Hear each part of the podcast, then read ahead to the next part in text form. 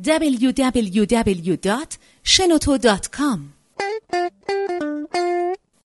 به نام خداوند عشق امید پرویز درگی هستم معلم بازاریابی ایران. امروز می‌خوام راجع به سندروم آپولو استفاده کنم. واژه جالبی هست. سندروم آپولو برید search بکنید تو اینترنت بررسی بکنید راجع بهش. موقعی که برای اولین بار آپولو قرار بود که بره به فضا در اون پایگاهی که کلی دانشمند تو اونجا کار می‌کردن وقتی این کار با موفقیت صورت گرفت یه انسان بسیار بسیار شریف آبدارچی اونجا بود که قهوه درست می‌کرد برای این کارشناس ها برای این دانشمندا. و این هر جایی که میشست خیلی جدی خیلی جدی با تمام اعتقادش میگفتش که من بودم که آپولو رو به هوا فرستادم. و بهش می‌گفتن که فلانی تو فقط قهوه درست می‌کردی اونجا. میگه خب درسته من قهوه درست می‌کردم. ولی اگر من نبودم قهوه درست کنم برای کارشناس ها برای دانشمندا خب اون وقت اینا خوابشون می‌گرفت چرت می‌زدن بهره وریشون میومد پایین و نمی‌تونستن کار بکنن. پس من بودم که باعث شدم با قهوه درست کردنم اونها بتونن کار بکنن در نتیجه آپولو بره هوا. ما خیلی از مواقع تو مصاحبه استخدامیمون با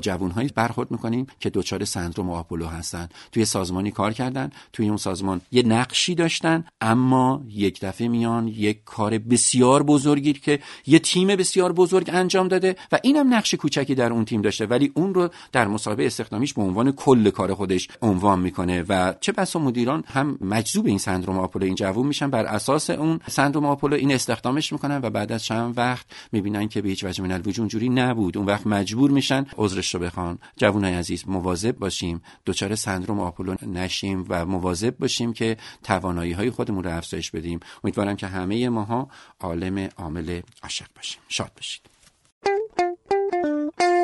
شنوتو ارائه دهنده پادکست های صوتی رایگان.